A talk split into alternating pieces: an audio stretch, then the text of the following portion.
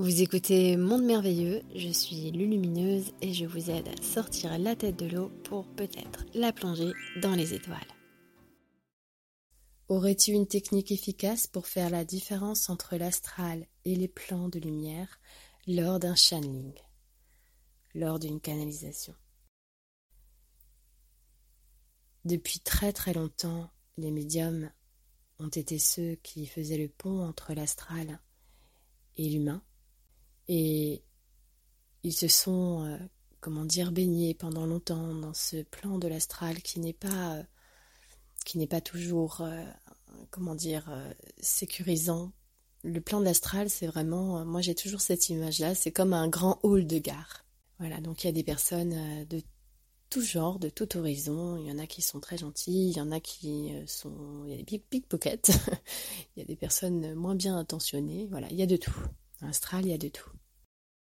Mais comme euh, pendant très longtemps, euh, les médiums ne pouvaient pas atteindre un plan supérieur de par toute l'histoire de la Terre, de par toute cette phase involutive de, notre humanité actuelle, eh bien, certains grands êtres de lumière ont retenu leur corps pour justement orbiter dans l'astral, pour pouvoir être approchés par les humains qui allaient justement pouvoir canaliser leur message.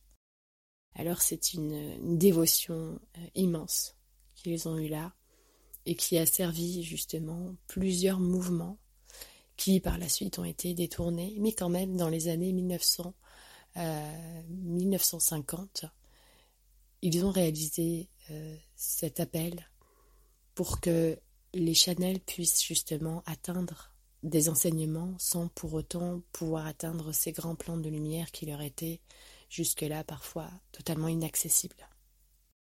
Aujourd'hui, la vibration a changé, l'humain s'est transformé, même si on pourrait constater que beaucoup sont encore peut-être euh, dans une forme d'hypnose. En réalité, beaucoup, beaucoup d'humains ont changé, leur cœur est beaucoup plus ouvert, ils sont beaucoup plus ouverts, réceptifs.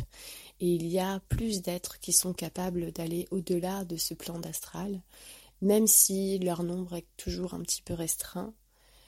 L'astral, vous savez, c'est tout l'inconscient de chaque personne. Les êtres sont dominés par leur inconscient et leur inconscient est manipulé par l'astral. C'est pourquoi euh, souvent on parle de justement rendre l'inconscient conscient et travailler sur les mémoires, travailler sur soi, rendre conscient les choses. C'est l'expérience, c'est l'expérience de la conscience qui va nous permettre d'aller au-delà de l'astral et de reconnaître ses plans, ses vibrations. C'est dans sa propre vibration qu'il nous est donné un jour. Cette ouverture, cette conscience de pouvoir toucher, comprendre, interagir avec les différents plans de fréquence. Et c'est là que un faisceau nous hisse au-delà de l'astral, dans ce un, dans cette unité, quand on se rassemble en nous-mêmes, quand on fusionne avec ce cristal en nous, c'est là que l'on ne cherche plus à communiquer avec quelqu'un, on communie avec la source. Et là, là, on va au-delà de l'astral, dans une autre vibration. Et cette vibration, c'est en soi-même qu'on l'atteint. Ce n'est pas un endroit c'est une fréquence. Alors il n'y a pas de technique magique pour ça, il n'y a que l'expérience.